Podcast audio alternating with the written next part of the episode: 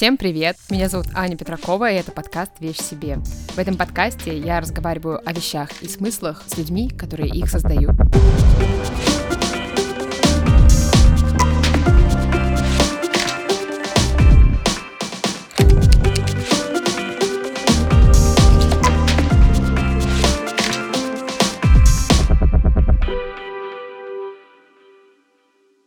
Это четвертый выпуск третьего сезона, и, наверное, это самый необычный выпуск за всю историю подкаста, потому что в нем я не разговариваю с дизайнером или художником, а я разговариваю с человеком, который защищает права дизайнеров, художников и любых других представителей творческой индустрии.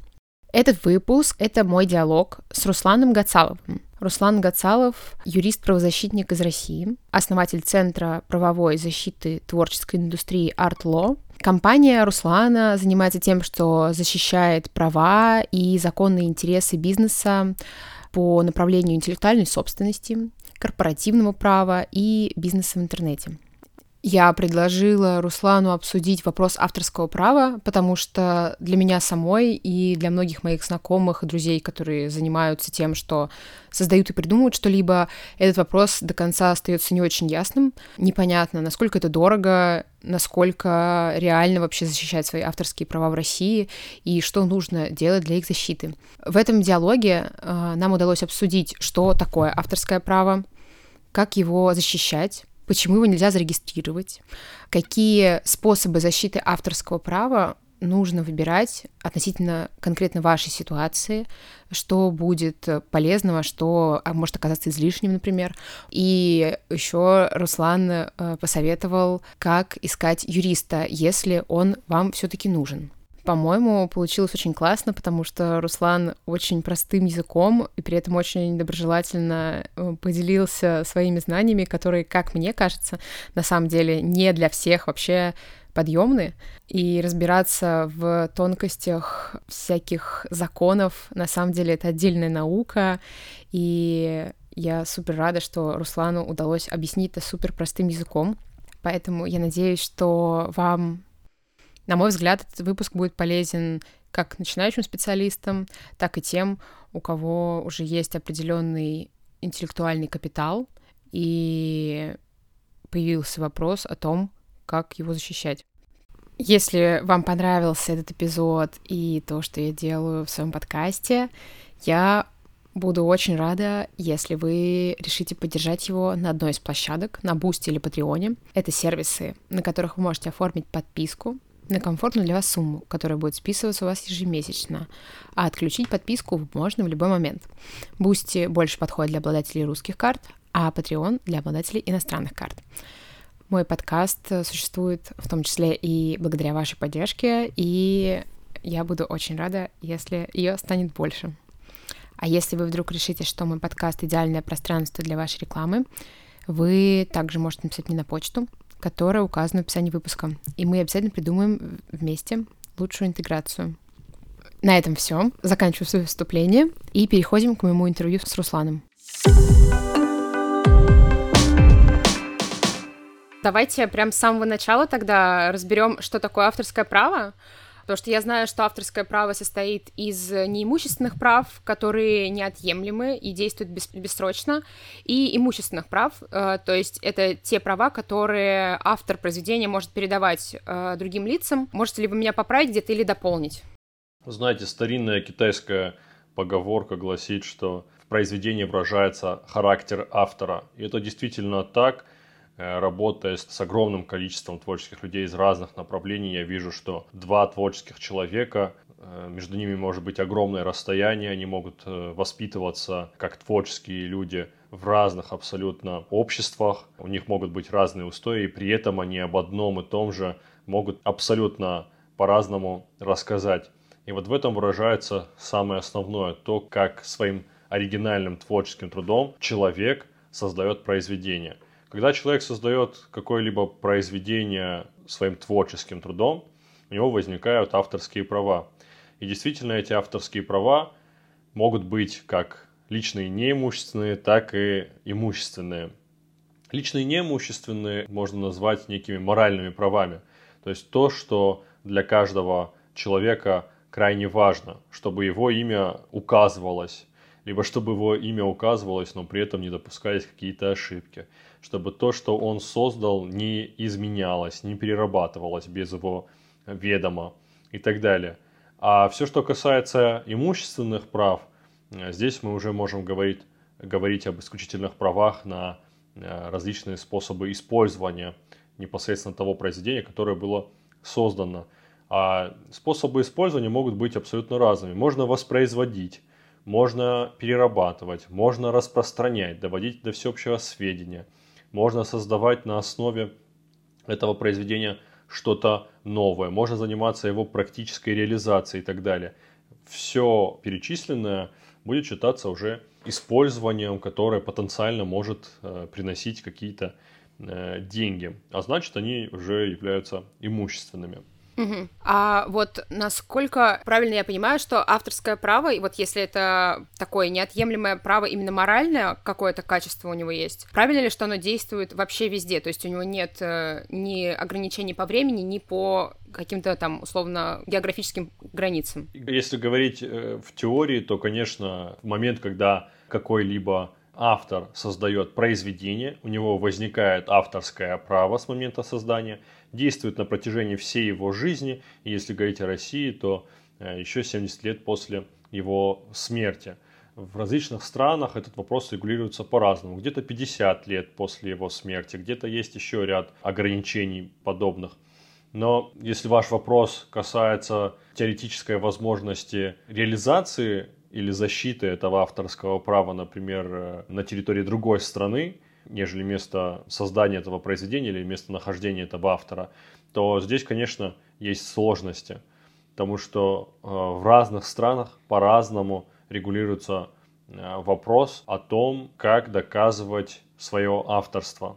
И несмотря на то, что у вас могут быть какие-то документы, факты депонирования и так далее, подтверждающие, что вы являетесь автором. Если вы придете с такими документами, например, э, в Китае, то, конечно, уповать на то, что вы сможете защитить свои права, не приходится. Скорее всего, вам откажут. Потому что вопрос авторского права в Китае регулируется иначе, нежели в России.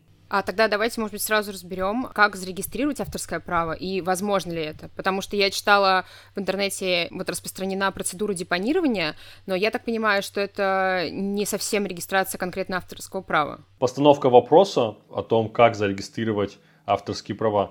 Я бы сказал так, что есть огромное количество настолько некомпетентных людей, что они сами не понимают, что они некомпетентны. И вот как раз они, иногда будучи юристами, допускают вот такие формулировки «зарегистрировать авторское право».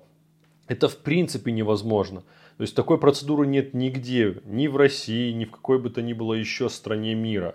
Потому что вопросы защиты авторских прав, вопросы управления интеллектуальной собственностью, работы с интеллектуальной собственностью – в большинстве стран во всем мире регулируются основополагающими международными нормативными правовыми актами. И согласно законодательству международному, автором произведения считается тот, чье имя указано на первом экземпляре произведения. И не требуется какой-либо дополнительной регистрации для того, чтобы считаться автором. Формально можно сказать, что ну, на примере России – действует презумпция авторства. То есть тот, кто первым заявит о том, что он является автором, тот ему является до момента, пока обратно не будет доказано в суде. Поэтому регистрация не предусмотрена. При этом есть различные способы для того, чтобы подтвердить, что именно вы вашим творческим трудом произведение создавалось. И здесь то, что предлагается в интернете вот этими юристами, юристами их не назвать, потому что они как юла вертятся, вот, ищут кого обмануть. Это как раз они предлагают задепонировать, что у вас есть э, некое произведение. Фактически это означает, что вы обращаетесь, платите некой коммерческой структуре деньги, и вам выдается некое э, свидетельство. На этом свидетельстве будет указано, что на определенную дату, определенное время вы обратились в эту компанию, у вас на руках был какой-то файл какое-то произведение. То есть никто, ни один человек, ни одна структура, организация не могут выдать вам свидетельство, что вы являетесь автором. потому что они не присутствуют в процессе создания этого произведения, они не могут удостоверить, что вы творческим трудом что-либо создавали. Поэтому все вот эти ссылки, если вы видите, что вам кто-то предлагает зарегистрировать авторские права, и если тем более вот именно так это написано, сразу же закрывайте этот сайт, потому что это аферисты, однозначно. Что касается депонирования, теоретически вопрос э, может помочь автору, если он э, решит защищаться в суде либо если он решит собрать некий портфель э, документов э, для защиты своих прав или для поиска там партнеров, инвесторов и так далее, где он решит реализовать свою интеллектуальную собственность. Но ограничиваться лишь э, депонированием не стоит, потому что если вы обратитесь в суд, в суде вам абсолютно все судьи задают один и тот же вопрос. Чем вы докажете, что вы являетесь создателем? То, что у вас есть какой-то исходный файл, хорошо, но чем подтверждается, что вы его создали, а не кто-то еще, кто-то третье лицо, и вы получили доступ к этому файлу и его принесли и задепонировали. задепонировали. Поэтому, если говорить о необходимости подтвердить свое авторство, то я бы рекомендовал Э, не ограничиваться лишь вот депонированием, а попробовать проявить некую креативность, уж коль мы говорим о творческих людях. Ну, например, сегодня абсолютное большинство творческих людей при создании произведений используют э, компьютер. Мы для наших компаний, с которыми мы сотрудничаем, внедрили систему, когда на этапе создания произведения используется электронная цифровая подпись. Вот абсолютно бесплатно делюсь лайфхаком со всеми. Э, можете получить электронную цифровую подпись. Чтобы ее получить, напишите в интернете, как получить ЭЦП. Здесь вас не обманут, потому что все те, кто выдает ЭЦП, получают на то специальные документы и разрешения от Федеральной службы безопасности. Поэтому побояться обманывать. Вы покупаете электронную цифровую подпись за 1000 рублей за, на год и получаете некую флешку, токен, на котором записана вот эта подпись. Дальше, когда вы создаете какое-либо произведение на своем компьютере, вы его подписываете с помощью этой ЭЦП, и у вас в определенную папку на компьютере, ну, либо на жестком диске, куда вы скажете, а, сразу улетает файл подписи, и в дальнейшем, если возникнет вопрос о том, чтобы доказать, что именно вы являетесь автором произведения, вы сможете сослаться на то, что у вас есть вот исходный файл произведения на компьютере, и вы его подписали, с помощью ЭЦП. То есть формально вы соблюли требования закона о том, чтобы на первом экземпляре произведения были указаны ваша фамилия, имя, отчество и дата создания, то есть дата подписания. Это первое. Второе. Вы можете, если ваша работа связана, например, с созданием постоянным произведений, как то эскизы, дизайны, э, фотографии или еще что-то, периодически издавать некие брошюры, каталоги, в которых ваши работы будут показаны. Когда вы обращаетесь за тем, чтобы издать вот такую брошюру, формально вы соблюдаете еще один критерий, который может подтвердить, то есть еще один способ, который может подтвердить, что вы являетесь автором. Вы обнародовали произведение, то есть вы его уже неограниченному кругу лиц показываете. И таким образом получается, что вы заключаете договор с издательством, типографией, с издательством, даете им ТЗ, указываете эти файлы, передаете их, издательство издает, у них тоже это все документируется, потом вам передает по акту, и вы опять же подтвердили дату. При этом под каждым файлом нужно подписывать, кто является автором этого произведения в самом буклете там, или в каталоге. Подписываете дату создания этого файла, можете написать характеристики, описание этого файла. Кроме того, можно воспользоваться способом, и это обычно делают люди, вот публикуют в социальных сетях, на сайте, э, на различных порталах, участвуют в выставках. Самое главное, чтобы каждый факт вот такого обнародования и доведения до сведения неопределенного круга лиц произведения, он как-то фиксировался. Это очень важно.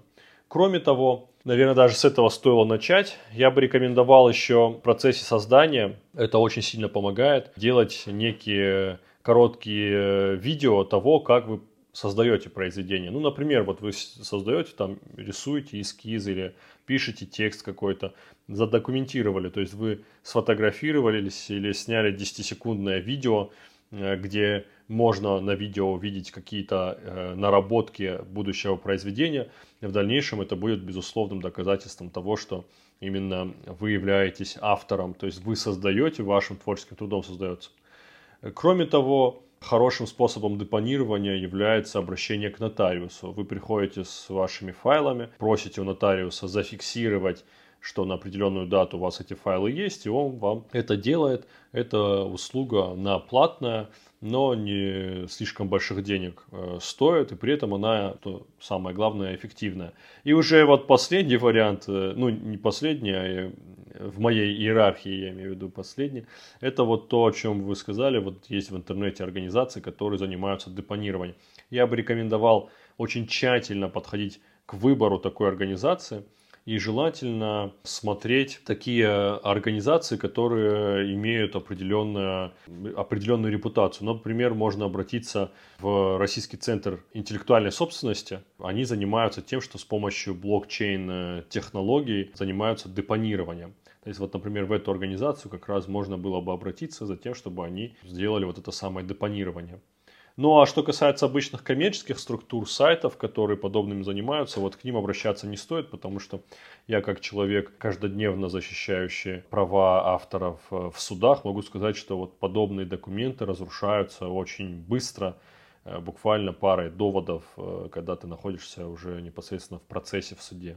Угу. Вау, спасибо вам за такой большой подробный список, очень здорово. Такой вопрос появился. Что происходит с авторским правом? Вот если вы говорите, в России оно действует 70 лет после смерти автора, а дальше, получается, его произведения могут воспроизводить э, кто угодно, и оно становится национальным достоянием, или как это работает? Да, дальше уже люб... все общество может использовать э, эти произведения, эти объекты интеллектуальной собственности на свое усмотрение и дополнительно какие-либо отчисления совершать в пользу автора, либо правообладателей э, не требуется. При этом сохраняются э, авторские права, например, право на имя, в том числе право на добрую память о человеке. Вот это вот все можно будет все равно еще наследникам защищать.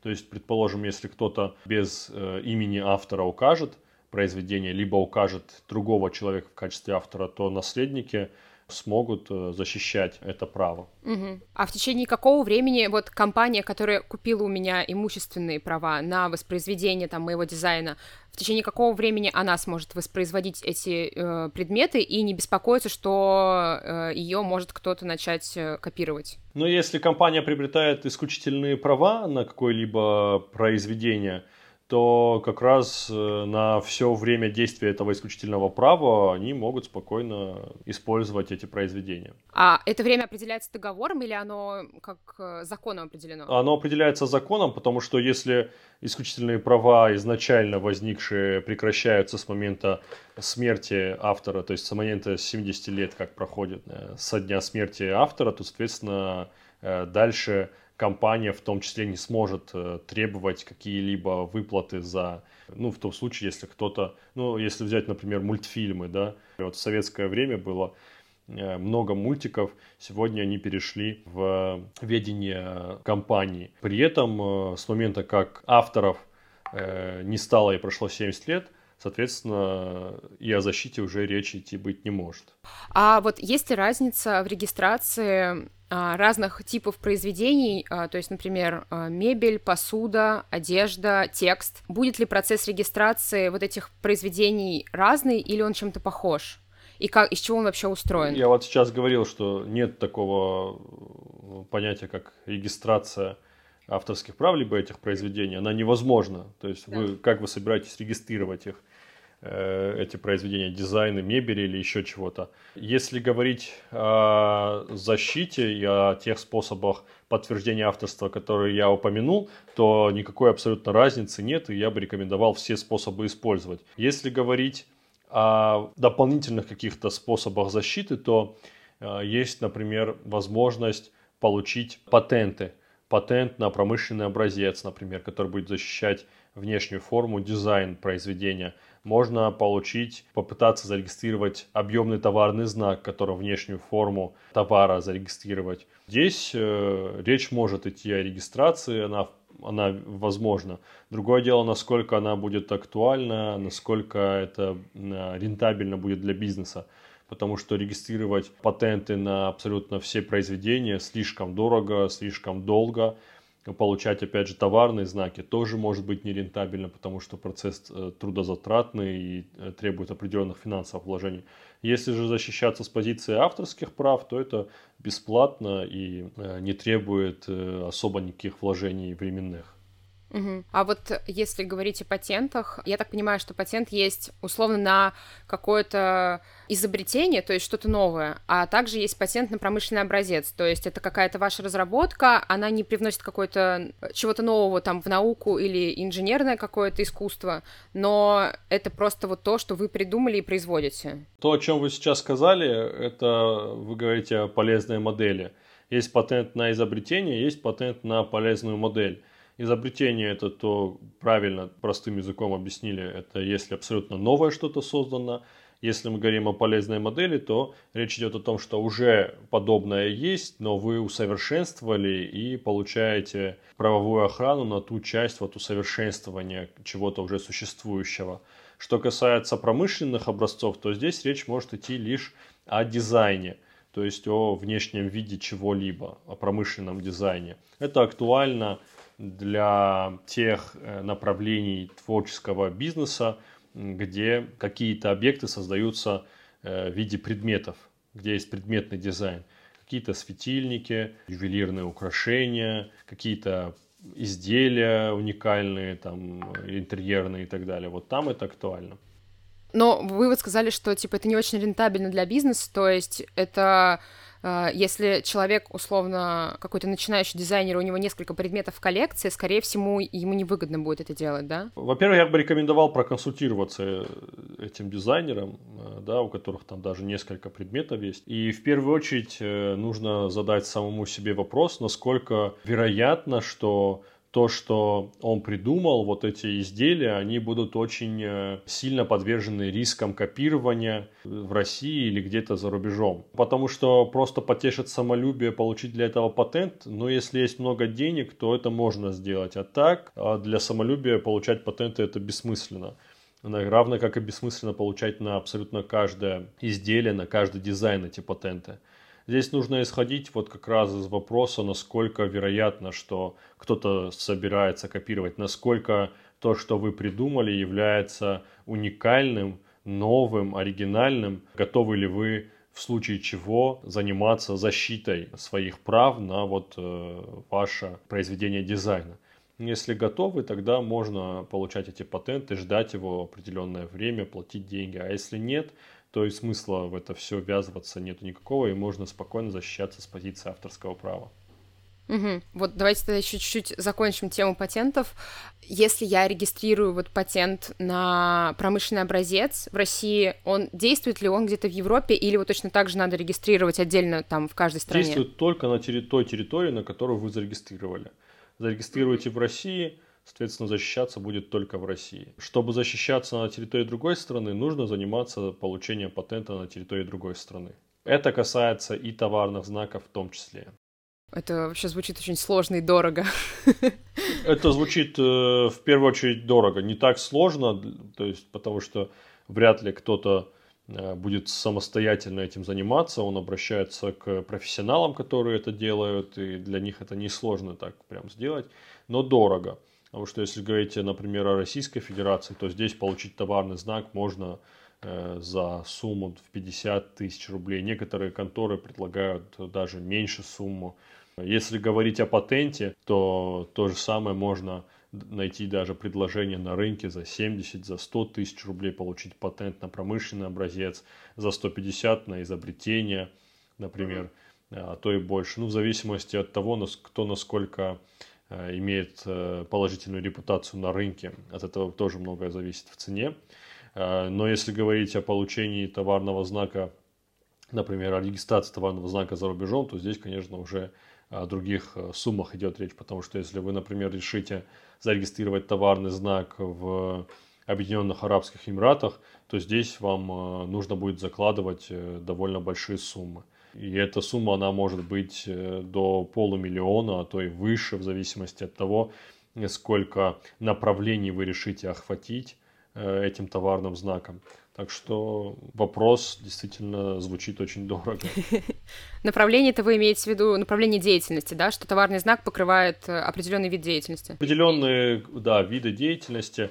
Есть международная классификация товаров и услуг, и каждый товарный знак регистрируется под определенный класс. Вот вы можете выбрать n количество классов, в классах есть товары и услуги наименования, вы выбираете, и только вот для этих товаров и услуг, для этих направлений будет защищаться ваш товарный знак. Угу. А вот э, бытует мнение такое, что вообще э, в России защиты авторского права все очень плохо, что типа это невозможно, невозможно как-то себя отстоять и невозможно оправдать э, там себя, но скажите, вот так ли это, или это просто все зависит от специалиста, к которому вы обращаетесь за помощью? Я э, ответственно заявляю, что готов каждого, кто не верит, что в Российской Федерации можно защитить авторские права, разуверить в этом.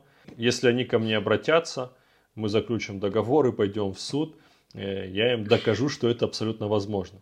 Но я бы так сказал, что на самом деле вот это априорное недоверие к системе правосудия в России у некоторых людей, оно обосновано их горьким опытом и осуждать их или смеяться над ними недопустимо.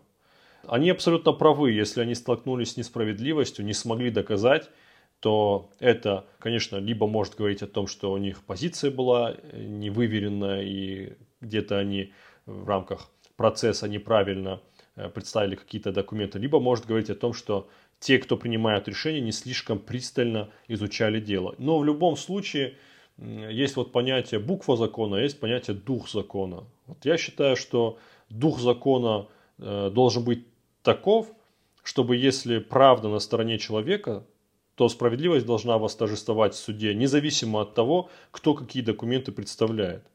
То есть суд принимает решение, и он должен выяснить, если он видит, что где-то кто-то за счет своего опыта, навыков, умений, красноречия пытается извлечь какую-то выгоду, как участник судебного разбирательства, то суд должен предпринять меры к тому, чтобы не допустить вынесения несправедливого решения. При этом, конечно, не нарушив принцип состязательности сторон. Но я считаю, что все-таки, исходя из духа закона, э, нужно действовать. Поэтому э, очень много, конечно, нюансов возникает в суде, и однозначных дел не бывает. Ни один юрист, в том числе я, Э, никогда не берусь за то, чтобы кому-то гарантировать результат. Это нереально, потому что э, суды очень сильно загружены. Они зачастую, особенно в регионах, особенно в каких-то загруженных судах здесь, в Москве или в Питере, не изучают материалы дела так, как положено. Не смотрят, не читают там какие-то переписки и так далее и доверяются лишь какой-то интуиции, которая их э, подводит. Но при этом есть огромное количество положительных кейсов. И здесь каждый автор должен сделать сам выбор. Либо он рискует и пытается отстоять свое право и не смотрит на горький опыт других людей, либо он э, сидит и лишь э, на уровне вот бабушек, сидящих на скамейке, осуждает, что вот власть плохая, страна плохая, правосудия нету и не, непонятно на что можно уповать. При этом, конечно, э, я вот э, каждому автору, который обращается с просьбой защитить его права в суде, всегда говорю о том, чтобы он оценил риски и рентабельность этого дела. То есть он должен как э, подойти к вопросу? У него есть определенные судебные расходы. Он обратится к юристу, заплатит за услуги юриста, при этом у него могут быть еще расходы на то, чтобы на не, там, э, зафиксировать что-то у нотариуса, какие-то сопутствующие. Они небольшие, но тем не менее могут быть. И, соответственно, он вкладывает эти деньги и рискует. Потенциально на момент подписания сделки он уже должен быть готов к тому, что он не получит ожидаемого результата. Если он готов вложить эти деньги, если он понимает, что это не его последние деньги, которые он вложит и теперь будет полгода или там три месяца или два месяца, непонятно сколько будет этот суд идти, сидеть и ждать, и не способен будет купить себе кусок хлеба, то лучше в это все не ввязываться.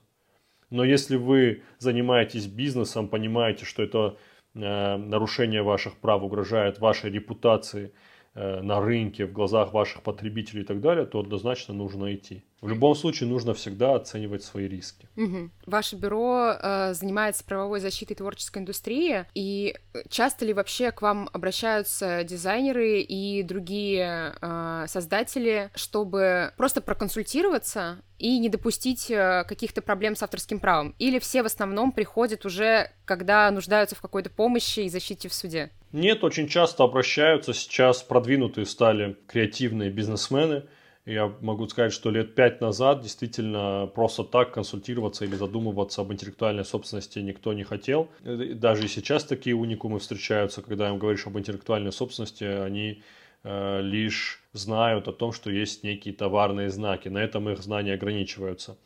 Э, сегодня же, учитывая, что этой теме придается большое значение, есть определенные даже школы, которые э, администрации регионов создают по правовому воспитанию, обучению предпринимателей. Конечно, пристальное внимание стали уделять вопросам интеллектуальной собственности, поэтому очень часто обращаются с консультацией, спрашивают, что можно, что нельзя, как э, можно использовать какое-то произведение, как нельзя, есть ли какие-то допустимые проценты того э, использования или нет этих допустимых процентов, как выстраивать отношения с заказчиками, переходят к ним права на созданный по их заказу результат работы или не переходят. То есть вопросов очень-очень много возникает.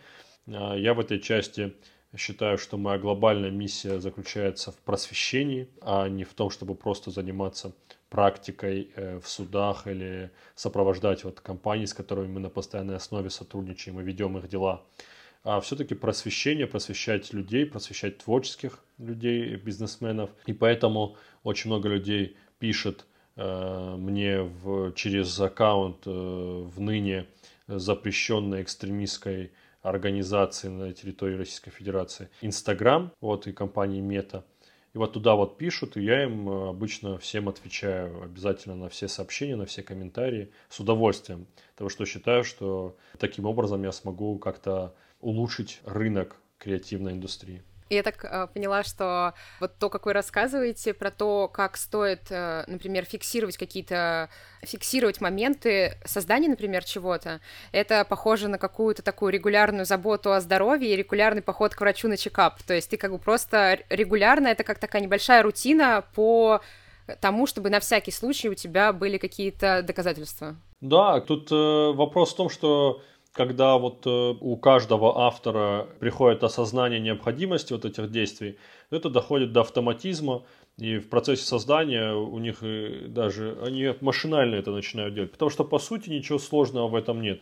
Ну, создал ты файл, ну, две секунды, двумя-тремя кликами ты можешь его подписать с помощью электронной цифровой подписи. Еще два-три клика сделать, опубликуешь уже где-то на сайте, где дата будет зафиксирована публикации.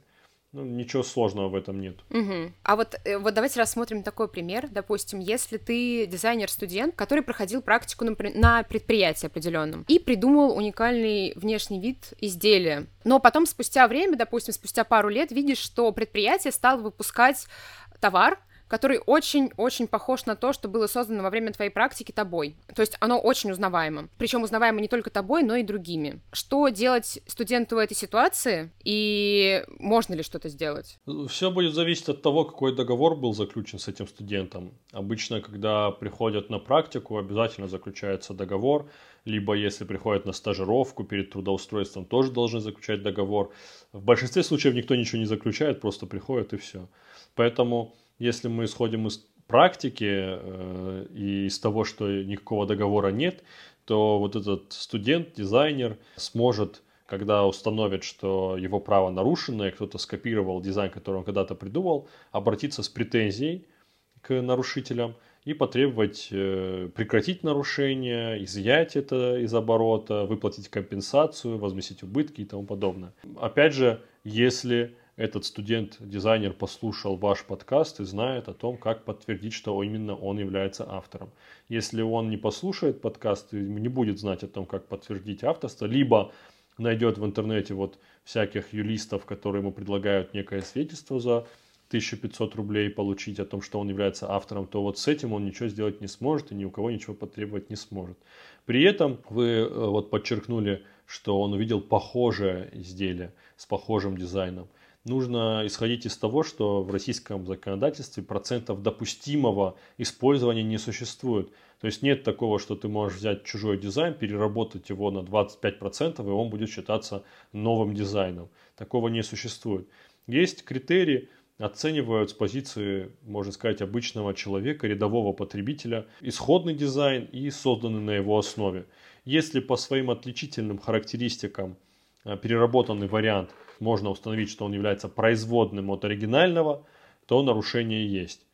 Э, в некоторых случаях, когда обычным э, непрофессиональным взглядом это не установить производность одного дизайна от другого, обращаются к экспертам-искусствоведам, и они с помощью определенной методологии устанавливают, является ли один объект производным от другого или не является. Дальше устанавливаются даты создания, и в том случае, если полностью снимается вопрос о неком параллельном творчестве, то есть это когда два автора в одно и то же время создают нечто похожее, сразу суд выносит э, решение в пользу автора если будет установлено, что произведение производное. Угу. Спасибо, это очень интересно. Э, здорово, что вы это разобрали. Вот. А, допустим, есть ли какие-то неочевидные преимущества регистрации на патенты, на промышленный образец? Э, что, например, бренд зарегистрировал, когда-то позаботился об этом, а с какого-то момента, когда бренд стал, например, известен,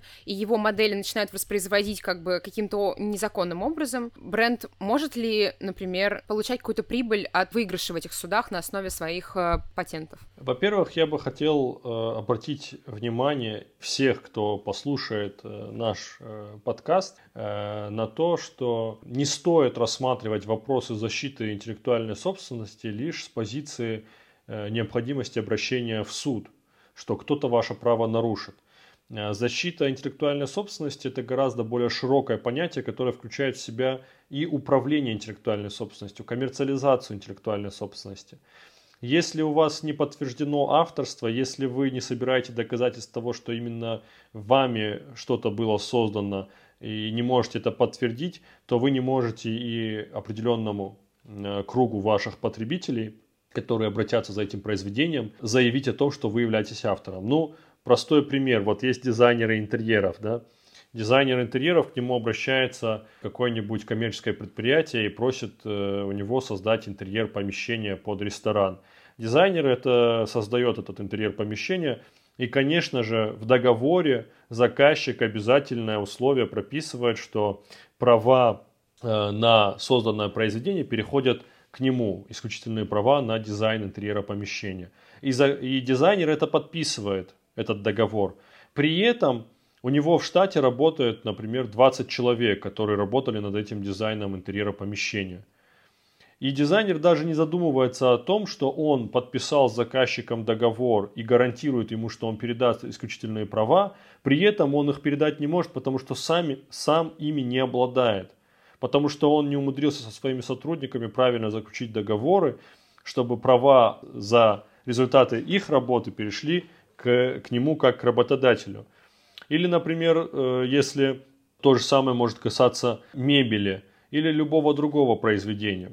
То есть для того, чтобы кому-то заявлять о том, что вы являетесь автором, вы сначала должны позаботиться об этом. Или если вы решите э, что-то перепродать или продать свои произведения или иным образом их передать кому-то. Опять же встанет вопрос, а вы являетесь автором? Вы должны это гарантировать. Вы гарантируете. Но что если вдруг э, через там некоторое время тот, кто вам заплатил деньги, решит оставить у себя и произведение, и деньги, и обратиться в суд с требованиями к вам, что вы, оказывается, не автор. Э, вы останетесь и без денег, и без произведения. Поэтому вопрос защиты, он гораздо глобальнее, чем он э, кажется на самом деле. Очевидным преимуществом получения патента на какое-либо произведение, промышленный образец, если мы говорим о дизайне, является то, что, конечно, проще будет э, выстраивать защиту в суде. То есть э, само по себе нарушение, оно становится более очевидным, легким. Э, обращаются стороны в суд – Э, истец, автор. В суде заказывается экспертиза, и эксперт, патентовед пишет заключение, какие именно узлы или части произведения были использованы нарушителем. Все. На этом все заканчивается, более очевидным становится. Но и есть минусы большие, потому что если говорить о патентах, то здесь очень важно, чтобы тот, кто нарушил ваши права, нарушил их условно на 100%. То есть недостаточно того, чтобы было просто похоже. Нужно, чтобы по каждому элементу было некое заимствование, копирование. И в этом главная проблема.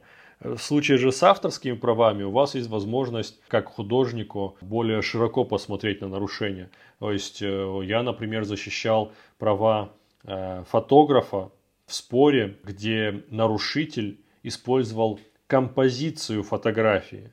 То есть э, на фотографии было энное количество людей, фотограф их определенным образом выставил, сказал вот определенным образом встать, с определенной мимикой, руки поставить, там как-то ноги, придумал им образы, сфотографировал.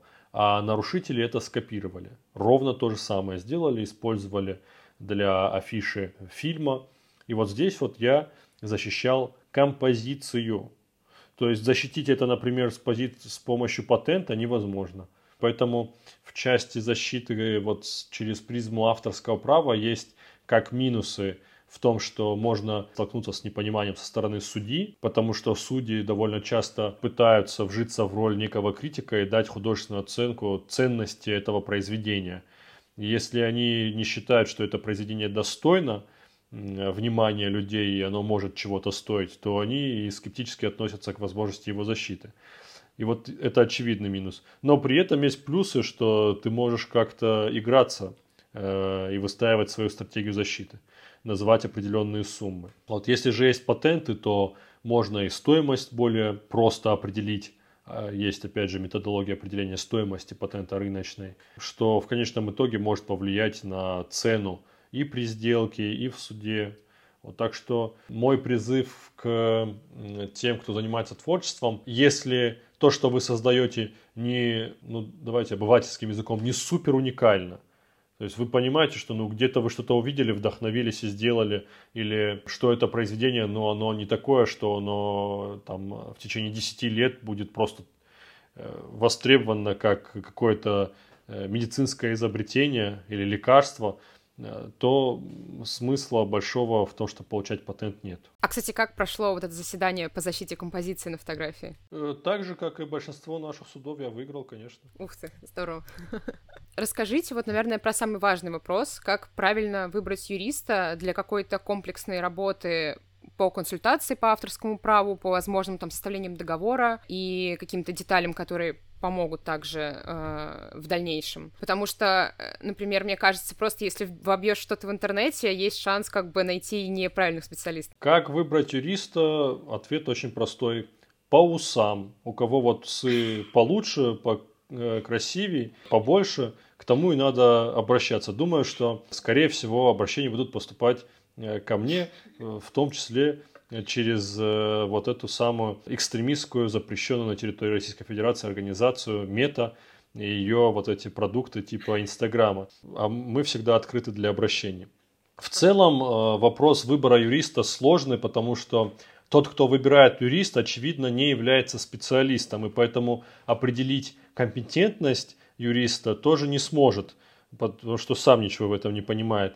И здесь э, я бы рекомендовал, во-первых, обращаться к своей интуиции, насколько человек вызывает у него доверие, э, этот юрист или специалист иной, насколько ему можно доверять, вот просто подсознательно человек обычно чувствует. Во-вторых, конечно, на этапе, когда есть необходимость выбрать специалиста, нужно обратиться э, к своему близкому кругу э, людей, узнать, может кто-то уже сталкивался с какой-то задачей. Э, если близкий круг людей никогда не сталкивался с задачей и не искал юристов, здесь нужно опять же понимать, юристы, как и врачи, есть э, профили свои. Нужно скептически относиться к тем юристам, которые занимаются абсолютно всем.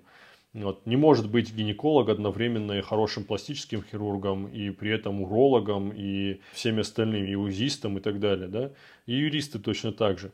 Поэтому вы можете просто даже если ищете специалиста, посмотреть, а кто сталкивался с какими-то проблемами, посмотреть кейсы в интернете, какие-то интересные, защиты интеллектуальной собственности, например, И в этих кейсах обязательно вы найдете, ну, как минимум того, э, кто этот кейс инициировал, да, творческого человека. Ну, попытаться можно обратиться к нему, узнать, а кто у него был юрист, кто ему помогал защищаться, либо как-то еще поискать информацию. Но и даже в том случае, если вы найдете эту информацию, то, конечно, нужно руководствоваться в первую очередь своей интуицией, насколько вы доверяете человеку. Ну, угу правильно ли я понимаю, что, например, если я просто регистрирую патенты на какие-то изделия, которые считаю достаточно уникальными, что, допустим, в дальнейшем, если я решу продать свой бизнес целиком, это увеличит э, капитализацию вообще бизнеса? Конечно. Если вы умудритесь провести некую инвентаризацию объектов интеллектуальной собственности, которые есть э, в вашем проекте, а дальше вы обратитесь к экспертам и проведете оценку стоимости этих объектов, то стоимость вашей компании, вашего бизнеса очень сильно увеличится. Вообще для креативного бизнеса единственное, что у них может быть, это объекты интеллектуальной собственности, нематериальные активы. Поэтому это основополагающее и самое дорогое в вашем проекте – Э, и нужно, конечно, провести инвентаризацию, составить реестр этих объектов интеллектуальной собственности. И дальше с этим реестром обратиться к экспертам. Эксперты проведут оценку и установите стоимость. Это вполне реально. У нас есть много кейсов подобных, где мы зарабатывали на интеллектуальных правах, на какие-то произведения больше, чем компания заработала на практической реализации этого произведения. Был такой случай, когда один из наших крупных э, партнеров бренд одежды пригласил меня к себе на производство. И там в одном большом помещении я видел горы просто лекал. Спросил, э, что это и почему оно тут лежит. Они решили это выбросить. И я заключил пари с владельцем бизнеса, что я смогу на этом заработать деньги. Если смогу заработать, то мы поделимся пополам. Ну, ему это было интересно. Он говорит, ну, давай. Он мне дал двух сотрудников, и мы абсолютно все лекала за долгие годы оцифровали. Создали вот э, большой архив э, вот этого нематериального актива. И дальше я обратился к нескольким производителям э, на территории других стран и предложил им права, право использования вот этих лекал в их бизнесе. И они согласились, мы заключили довольно крупные сделки и в итоге заработали на этой сделке больше, чем э, вот мои партнеры заработали на одежде, изготовленной по этим лекалам. Поэтому это вполне реально зарабатывать на своих интеллектуальных правах. И таких кейсов я могу привести десятки, те только, которые вот лично я проводил, то есть где я лично обращался и заключал эту сделки, просил кого-то, чтобы обратили внимание. Их огромное количество.